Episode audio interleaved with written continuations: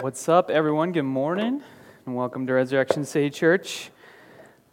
Um, I noticed this morning when I got to church um, that Zach is wearing a gray t shirt and black jeans, and I almost wore black jeans today, and we would have matched perfectly, which would have been cool or embarrassing. I don't know which. Um, Uh, my name is Joel. I'm one of the pastors here at Res City. Um, special welcome to if you're joining us for the first time uh, this morning, whether here in person uh, or online. Uh, we are in a series this summer where we're going through the book of Jeremiah. Um, and we are trying to allow ourselves to really be challenged by the word of this prophet who uh, spoke in a, in a different time than us and kind of spoke to people who weren't really interested in listening. Um, and, and because of that, like there's a big disaster that kind of is at the background of the, of the book. But uh, thankfully, um, this message of Jeremiah was left for us by people who uh, thought that it needed to be retained, and it's been put into our Bible now so we can learn from it. So we're trying to do our best to figure out, you know, how does this prophetic word from God through the prophet Jeremiah still speak to us to challenge us, to uproot and tear down, as uh, the prophet says, but then also to build and plant, which is our, our series uh, uh, title, Build and Plant, as you see on the screen here. So I'm going to pray for us, and then we are going to get into it. Lord, thank you for gathering us here this Sunday morning. Um, from wherever we're coming from, God, whatever uh, situations maybe we're, we're, coming from, whatever hardships uh, or celebrations that we have this week, God, um, you have brought us together into this place so that we may worship you together, we may uh, learn from your word together, and that we may have fellowship with one another, Lord, um, in your Son. So I pray you bless us as we do that. Help us to, to learn from you um, through uh, this message from Jeremiah and, um, and bless us as we uh, just do all of that together this morning. We pray that in Jesus' name. Amen. So, in the late 1800s, um, there was an exciting new fashion trend that sort of swept through upper class women here in America. Uh, the Washington Post, uh, writing at the time, called it, quote, a hot fad for fancy ladies. I'm going to guess a guy wrote that. Um, and I don't know, do any of you have any guesses what this fad might have been? You probably won't guess it, so uh, I won't make you like you know yell it out uh, for a while or anything till someone gets it. It's actually the bicycle. Which is, that was like a fashion statement at the time to like ride a bicycle around town. Um, and so anyway, it was you know an exciting thing for a little bit, but soon after, you know, it was kind of seen as like all fads are, and, you know, people were calling this fad dead. Okay, so again, the Washington Post wrote this, okay, believe it or not. The popularity of the wheel is dead. Okay? Judging by the fact, I'm gonna guess, I'm gonna guess, almost all of you rode in a car here or rode a bike yourself so we've been proving that statement wrong for like an entire century since then. Like if there was a tournament for like the most wrong statements in all of history, like this would be a one seed, right, in one of the brackets. This would be a clear contender for one of the top seeds. A couple other contenders, okay? Listen to some of these. This is a quote from a, a U.S. politician named Arthur Summerfield. Before man reaches the moon, your mail will be delivered within hours from New York to Australia by guided missiles. We stand on the threshold of rocket mail. Okay. I didn't get the year that that, that was, I forgot to write down the year that that was written, but okay. Uh, another one uh, by Charles Duell. He's a commissioner of the United States Office of Patents in 1899. Everything that can be invented has been invented. Okay. Suspect. Okay, clearly these assessments by you know quote unquote experts of their day were totally wrong, right? We can kind of see that very clearly. Like there was absolutely no merit in anything that they were saying, right? Bicycles are incredibly popular. We live in one of the most um, you know bike uh, heavy cities in the whole country. None of us are getting rocket mail. I don't think any of us would want rocket mail, right? That sounds like a really bad idea. Okay? And clearly, Charles Duell saying that everything that, you know, uh, had been created, uh, what was created already, clearly was not creative enough to envision the slap chop or the shake weight or Crocs, right? Like this, you know, there's so many more things to be invented that this guy could never have guessed, right? The obvious sort of, you know, thing that we should take from this is that, you know, relying on old ways of thinking or conventional wisdom or just sort of like what everybody believes is often wrong. Like we, we clearly understand that that's the case, right? It just goes to show how wrong we often can be in our assessment of situations. Whether we're experts or, or just, you know, down to earth regular people, we can often be wrong about things. We routinely miss things, and not just like in a small way, but like very badly, right? Like some of these statements, um, you know, kind of show us. Now, that doesn't, you know, that, that takes place in, in our regular lives, or kind of stuff like we talked about here, but it also often takes place in us missing what God might think about a situation. Okay, we can often fill in what, you know, what we think He must think about a situation or what He must be doing in some situation, and, and we can often be wrong about that. Okay? Last week we talked about holiness. We talked about God's radical otherness, His set apartness, this, this quality that he has, which separates us from him and which gives us the identity as we follow him of being holy ourselves, being set apart. And we talked about how we have to take that very seriously in our own lives. I want to kind of press into that a little bit deeper, use that a bit, as a bit of a jumping off point for us today as we talk about, you know, one of the ways that God is other than us, that he is set apart from us, and that is that his ways are not our ways they are irregular. They seem strange to us, okay? So today I want to talk about God's irregular ways and the challenge for us in the fact that He thinks differently than us, and we can often miss that. And I want to talk about why it matters for us to try to discern what that looks like and how important it is for us to not maybe rely on our own patterns of thinking when it comes uh, to approaching God. Okay? Consistently, Scripture. Uh, confounds, you know, tells us that God confounds the accepted wisdom of the day. It's actually a feature of the gospel, Paul says in 1 uh, Corinthians 1 and 2. The God, you know, God's good news of what he's done in Jesus is, you know, it seems absurd to, you know, the quote unquote wise or the powerful. Those are the words that he used. Um, and, and Christians and the whole church, we get into trouble when we forget that that's the case, I think. So we need to be in a regular posture of expecting that, of being humbled by it, and by trying to figure out what it looks like for us to live it out in our day to day lives. And so, what we're going to do today is we're going to reflect on a passage uh, from Jeremiah to illustrate this. And it's from chapter uh, 24. I'm going to read the beginning of the chapter, but it, it drops us into a pretty pivotal moment um, in the story of the book of Jeremiah. Okay, so I'll explain that here in a second, but first let me read to you uh, verses 1 and 2. After Jehoiachin, son of Jehoiakim, king of Judah and the officials, the skilled workers, and the artisans of Judah were carried into exile from Jerusalem to Babylon by Nebuchadnezzar, king of Babylon, the Lord showed me two baskets of figs placed in front of the temple of the Lord. One basket had very good figs, like those that ripen early, and the other basket had very bad figs so bad that they could not be eaten. So let me explain what's going on here. Let me give you some background. Judah has this looming disaster that's kind of taking place, or that it's, a, that's about to take place, that Jeremiah has kind of been talking about throughout the whole book. And that's sort of the center of everything that's going on this looming uh, disaster that will, will come upon them if they don't turn from uh, their ways of pursuing idols, of, of, of rejecting God, of turning from Him, and going after the other nations. Um, but that actually, this judgment kind of actually takes place over kind of two stages. Okay, there's it's kind of and it's separated out by about a decade, and, and the book of Jeremiah covers both of these. So the second one, we've talked about this a little bit more in other sermons in the past, involves like the destruction of the the temple and the city of Jerusalem. Right, it is like a it, it is a really bad one. It's the kind of you know thing that is really looming behind everything. Um, but the first one is when Babylon comes in and deports many of these top officials of Judah.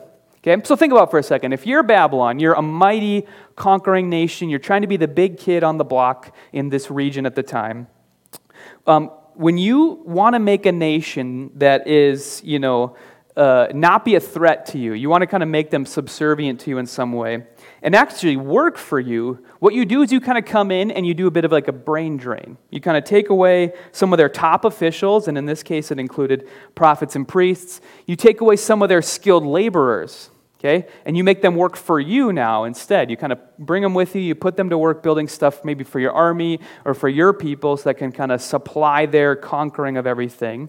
Um, and anyone else who might you know, you get rid of anyone else who might be instrumental in uh, creating a rebellion. So you just get rid of any people who could really create a problem, and you turn it into like a you know, solution for you in, in many different ways. All right, and so that's what happened. Right, uh, Babylon has come in. They've kind of removed a lot of these top people, uh, including the king.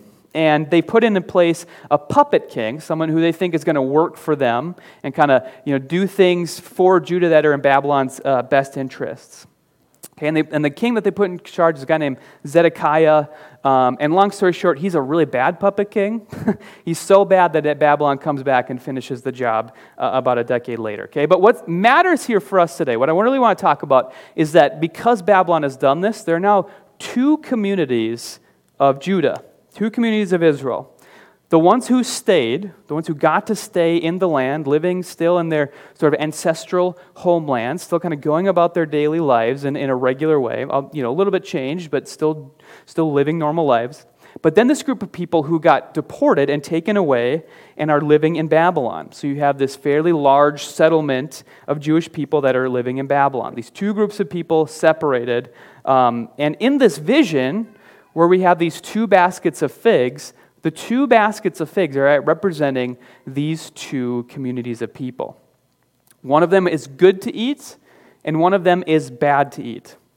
Okay, now I like to help us enter the world of the Bible as much as possible. So here's some figs, in case you ever wondered what figs look like. If you're like me, the only time you've eaten figs is in a fig Newton right? So you maybe just kind of want, want to know what do these look like actually. So here you go, some figs. Um, they're actually referred to very commonly in the Bible because it was like a common source uh, uh of fruit in that region and a chief source of sweetness actually. So anyway, figs. There you go.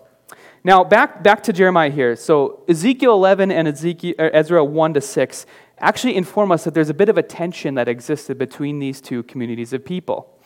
Okay? If you were to guess which of these is God referring to as the good figs, do you think? The ones who are lucky or blessed by God, the ones who God was looking out for. You probably would say, like, the obvious answer is the people who got to stay in, in Jerusalem, right? That's the ones who, you know, looked like they had things going for them. They got to stay in their homes. They got to stay in the land that they knew, the land that God had given to their ancestors to be you know, used for God's purposes. You would think the ones who are staying in the land are the ones who God is favoring here. Okay, they have the opportunity to, to start over again, to build. Again, the crisis is maybe past, and now God is going to do some good stuff through these people, right? They had to be the ones that God was protecting. The ones who, the future of Israel, the future of God's purposes for this people are likely going to come through, right? That would be the common expectation. And you might even start to think that the reason that they got to stay was because God favored them. Okay, maybe he thought they were the good and faithful ones, the, the ones who were, you know, should be rewarded for their piety because they have been so good. And so, because of that, God would use them to bring about these redemptive purposes for Israel.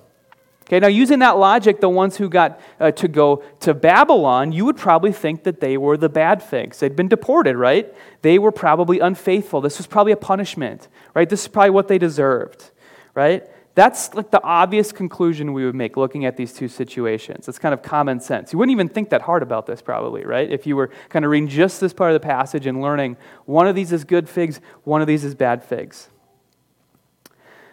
Okay, God is going to explain to us that, his, that this expectation needs to be totally reversed.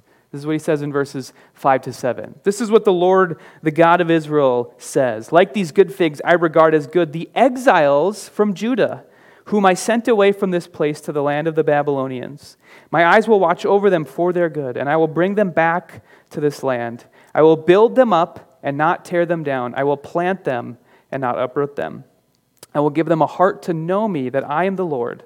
They will be my people, and I will be their God, for they will return to me with all their heart. The future lies with the people who've been taken off into exile, even though they don't deserve it to be so. That's what a commentator named John Goldingay says.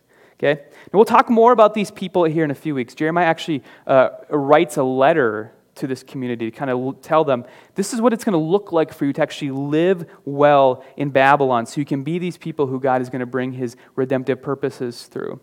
Okay? But the important point for us today that I want us to really reflect on is that God has chosen them.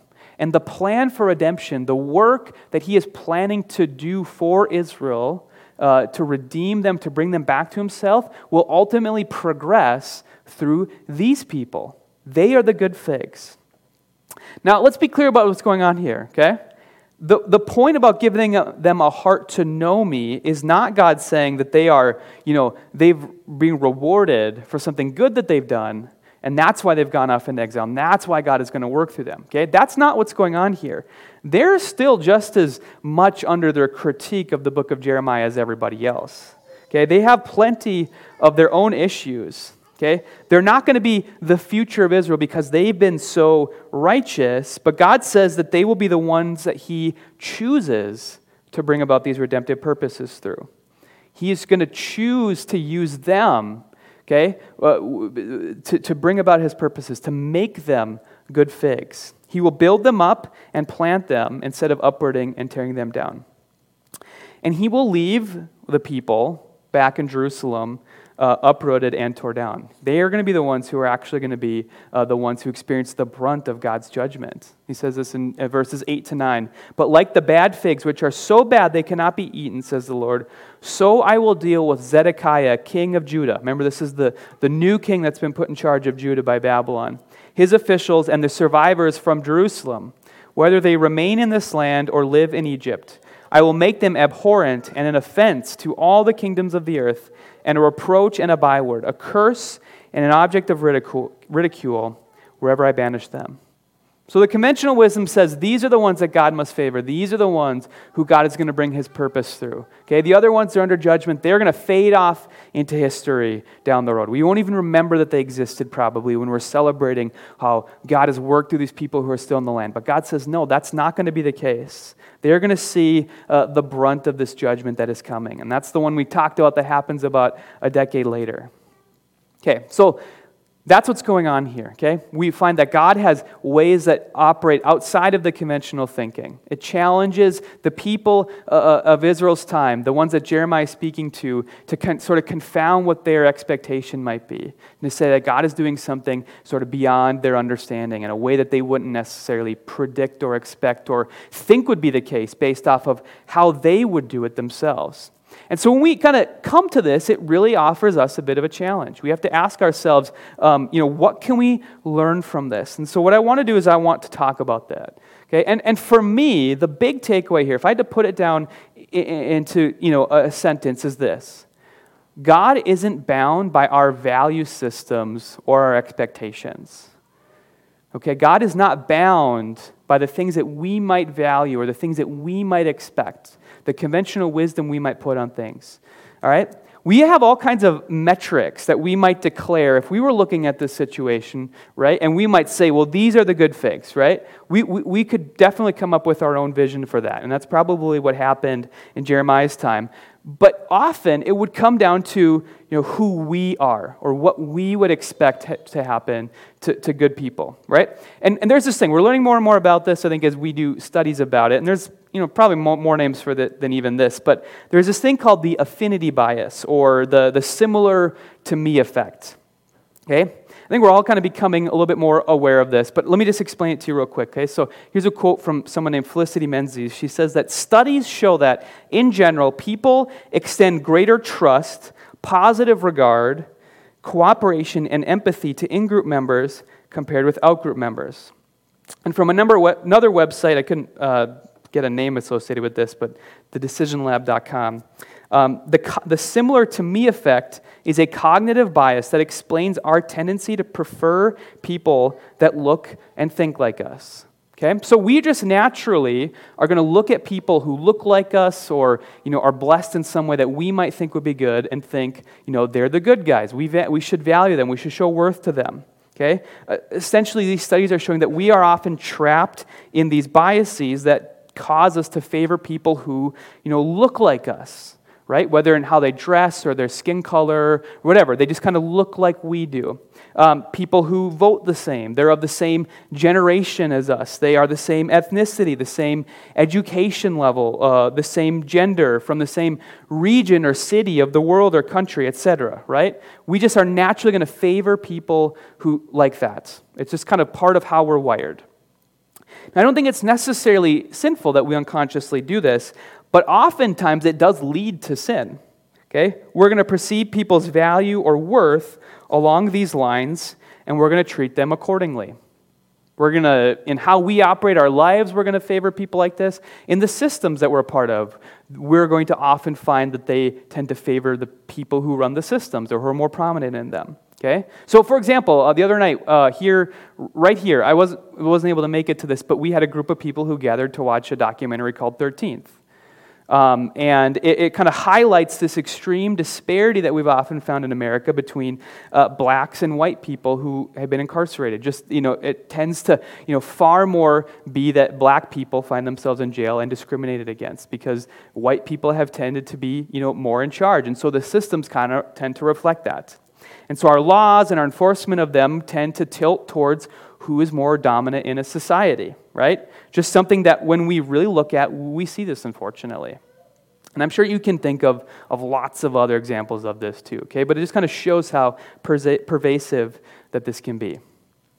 When we come to this passage, what, what we find is that God does not operate trapped in these kinds of biases. He is not subject to them. So when he chooses what he's going to do, he stands apart from any sort of bias, any sort of uh, thing that would might trap how he would view a situation. Okay, it's one of the ways that he's holy and we're not. And going further, he's not going to be beholden to maybe our culture's value systems and how he chooses to work or to reward or punish people or, or choose who to work through.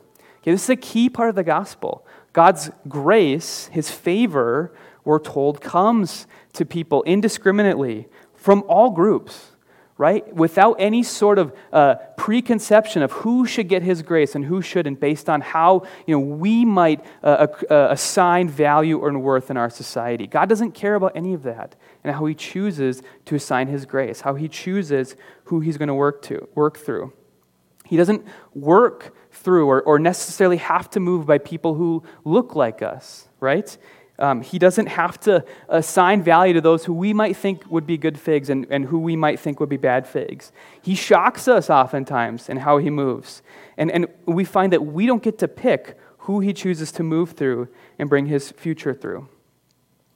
Now, when we look at the early church, we find that they actually took this very seriously in how they tried to assemble themselves when they gathered to worship God. Okay? So, in a letter that was, you know, li- likely written to be passed around to many churches, um, the, the early church leader James says this about one kind of bias that we often find ourselves having in a society uh, between favoring uh, the rich over the poor. So, here's what he says in James 2 1 to 4. My brothers and sisters, believers in our gracious Lord Jesus Christ, must not show favoritism. Suppose a man comes into your meeting wearing a gold ring and fine clothes, and a poor man in filthy old clothes also comes in. If you show special attention to the man wearing fine clothes and say, Here's a good seat for you, but say to the poor man, You stand there, or you know, sit on the floor by my feet, have you not discriminated among yourselves and become judges which, with evil thoughts. Okay, he says you're treating you know, one group of people like they're good figs and one like they're bad figs, and you're doing so based on the normal evaluation of people that you get from the wider culture. And you take it and you bring it into the church. And that's not okay. That is not okay for you to do. Okay? And I listen, I imagine like we would still do something like this today. Okay, let's do a little thought experiment. Let, let's, let's imagine that Elon Musk, who's supposed to be the richest man in the world, walks in the door, okay? I'm sure our impulse would be to make sure he feels pretty comfortable here, right? We would probably want to make sure, you know, that he, he felt like pretty honored and like we knew who he was and that everything was going to go good for him and we were really happy that he was here. And, If he started attending, imagine he started tithing, like we would really show him a lot of appreciation. And honestly, like if Elon Musk tithed 10%, like we would probably be able to buy Allianz Field for cash and just start meeting there, right? So that'd be, you know, pretty interesting. But think about in our rush to honor this person that society and our biases might tell us matters more than other people, we would miss a minority immigrant couple who walks in the door or a poor college student who, you know, is, is hardly able to tithe anything. We would probably find ourselves missing them right? Our just attention, it wouldn't be probably that we don't like them or we think they're bad or we don't want them here, but our attention would just be locked in on the person that we have been sort of uh, wired to show favor towards because of the society we live in and because of the biases or the preconceptions that we have about people. What James, you know, is calling out here is our uh, tendency to do that and saying it really has no place within the church. Now, we can do this in a lot of different ways. He's talking about rich and poor here. We can do it with a lot of different things, right? It, it, could be anyone that we think that ought to be more favored or that God might favor more than others, right? Again, people who just think like us or who look like us or who vote like us, whatever it is, the things that we put a lot of value in like that. Maybe it could be people that have, you know, t- at least to us, they seem to have the perfect life, right? They look like they have it all together. They look like, you know, when, when you. They, when you watch a commercial, right, you, you think, oh, that, that's my, right, my friend looks like that. You know, they must be pretty great, right? People like that, we're going to tend to show them some sort of value. They've accrued through some cultural value or worth that the society around us puts on them, and we're going to naturally favor them. What we're doing is we're imposing our value system, our unconscious biases, onto God's holy place. Remember, holiness is about being set apart, it's about being different than the world around us. And James is saying God does not take kindly to us imposing those types of value systems and reinforcing them within his holy people, his church. It is not okay, and we have to be watching ourselves to make sure that we're not doing it. Okay, James says this is like us putting ourselves up as judges. That's, what, that's the word he uses, as judges. Okay, dividing ourselves into different baskets of figs based on our different biases. But remember, God is not bound by these. Okay? He is not beholden them to all, uh, beholden to them at all. And he has his own value system that he is calling us to replicate within his body of people. James talks about that here in verses 5 to 7. Listen, my dear brothers and sisters, has not God chosen those who are poor in the eyes of the world to be rich in faith and to inherit the kingdom he promised those who love him? But you have dishonored the poor. Is it not the rich who are exploiting you? Are, you? are they not the ones who are dragging you into court? Are they not the ones who are blaspheming the noble name of him to whom you belong? He's saying the ones who are often in charge or have the most resources, because again, the, the systems, like the world is kind of, it's easier for them to get what they want through, that, through those. It's kind of built for them and by them, okay? They have a hard time seeing their need for God. Okay? They're not going to be rich in faith, he's saying oftentimes. And so James is saying, don't honor people like that okay? Because God is not going to work through people like that. He's looking for people who are poor in the eyes of the world. Okay? God's value system is to work his future through those who are okay, rich in faith, though viewed as lacking in some way based on some other value system. Okay? Because think about it. Often those who are rich in faith are, are looked down upon by, you know, in the eyes of the world. But God has chosen to work through those who are rich in faith. Now, listen, rich in faith doesn't mean that they're perfect or, or pure or innocent. It just means, I think, that they recognize their need for God. Okay, they understand, like, I need God. I need to be rich in, in what is honoring to God. I need to be rich in faith and seeking Him out. Okay, look, let's go back to Jeremiah 24, for example. Okay, God has been saying, all of Judah deserves this looming punishment. And, it's, and, and, and the, the, the people in Babylon are not being exempted, or, or God is not choosing to work through them because they're perfect, or they're good, or they're innocent, or they're righteous. Okay? But think about this that group, scared and in an alien land, poor in the eyes of the world, is much more likely to be rich in faith because they are going to be looking to God to save them. They're going to be much more aware of their need to have God work for them.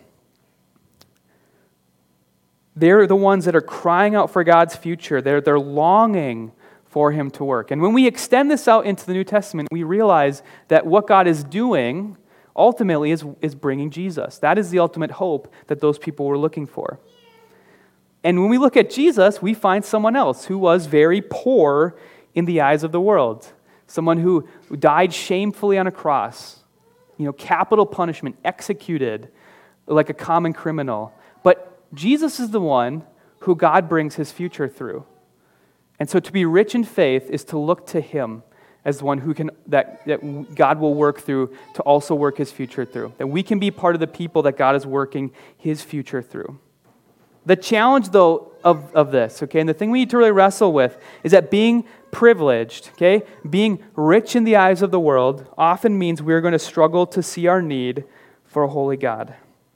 And I think that's why throughout Scripture we find God so often working through people, singling out people who are poor in the eyes of the world but are rich in faith to bring his purposes through. Barren women, those with, with low status professions like shepherds, Okay, we don't really realize, like, shepherds were not the kind of people that you thought were an honored um, profession within society. Yet it is a very important group of people throughout the whole Bible. God is always working through them. Prostitutes, people with disabilities, eunuchs, okay? All things that we would say probably the bad fig basket. Probably not, you know, finding their way into the basket of the good figs all low on the rung of cultural value systems, all poor in the eyes of the world, but all people that God wants to work his future through, people who have the capacity to be rich in faith. Okay? This should seriously challenge how we see people around us too, and how we are posture ourselves as well. Okay? You know, maybe we are going to find ourselves being rich in some way according to the eyes of the world, okay? Maybe we, we will find that to be the case. But we can't go around thinking that that is the way that we want to be rich. Okay, we can't go around thinking that that is what matters to God because it doesn't. We have to figure out what it looks like for us to be rich in faith because that is where God's future lies. That is who God is choosing to work through because they understand their need for Him. I don't know about you, but I just find it really exhausting a lot of times as, I was kind of working on the sermon to just really think about, you know, how we live in a world where we are constantly being, you know, categorized and thrown into baskets based on people's assumptions and biases, right? I know at, at times I benefit, and, and I, uh, you know, realize that a lot of times. I'm sick of seeing it happen. Uh, you know, I'm sick of doing it myself. I find myself constantly doing this and, and seeing, peop- seeing it affect people that I, I know and love right? I'm sad to see the sin that it causes. I'm sad to see the way that sin seizes on that and, and, and kind of works its ugly will through our different biases or preconceptions or value systems that we have in the world to demean and cause division and, and wreck opportunities for, for peace and, and flourishing for people. Right? I'm sick of being told that God is working his glorious future of a restored creation through what fits human value systems and not God's value systems because I don't think that's what God is doing. I think He is looking to work His future through those who are rich in faith. But I'm also glad to know that the God I serve and follow is not bound by the systems of value and worth that govern our world, of chasing after what is trendy or cool according to uh, you know, our world's value systems, of needing to you know, reflect those who are in power or have a status, and have opinions that seem to matter, of seeing that, of getting in line with that is what is going to give me flourishing in the world. Okay? I'm glad that God doesn't see me by any bias, whether, whether good or bad, and He challenges me to not see other people by them as well. Okay? Through Jesus, I know that He offers His grace apart from my ability to live up to any standard that I might try to live up to.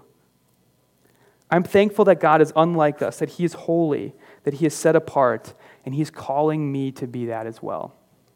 I want very badly for us as a church to take that seriously, and us to be a church where that's the case okay, where we don't see people or each other based on the types of value systems that we find when we walk out these doors. But when we come into this place, that we are living according to God's value system, to seeking out what it looks like for us to be rich in faith, to understanding that God works in ways that we don't always understand, that are irregular to us, that challenge or confound the conventional wisdom, that challenges or confounds our, uh, our biases, our, our, our preconceived notions.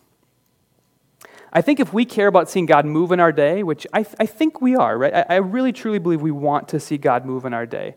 If we are, though, I think we have to be ready to see Him move, not in the ways or through the people we might expect Him to, because often we're going to expect Him to work through people we like, the guys we, you know, the people we think are good guys, the people who look like us in some way. Okay? I think God oftentimes is looking to confound us, right? To challenge us, to work in ways we might not expect, to bring his future through people or ways that seem irregular to us, but are actually uh, him working through you know, those who are rich in faith. I think we have to be like we have to be open-minded. We have to be aware that that's what God is doing. Okay, I think that's a, a challenge to us, but also I think it's exciting because it uh, it reminds us that God is working, that the culture, the value systems, the biases that we find in our world don't have the last word, but God does. God's grace, the future that He is working, does. And we can be a part of that if we're willing to jump on board with things, to get to, to see the world upside down like He does, and to value being rich in faith in ourselves and in people around us. Let's pray. Lord, thank you that you, uh, you do challenge the value systems. You do challenge the biases that we find in the world around us. You don't uh, want to work in those ways. You want to challenge them, and you invite us to see the world through your eyes, God. I pray that you would give us wisdom to do that in our own lives, that you would open our eyes and our hearts to see where it is you're moving. Help us to be rich in faith, not find our hope and our assurance on uh, accumulating things of value or worth in the world around us, um, but instead valuing what you do, being rich in faith, God. Help us to, to seek that out so that we may be the people who are you, you are working your future through. We pray this in Jesus' name. Amen.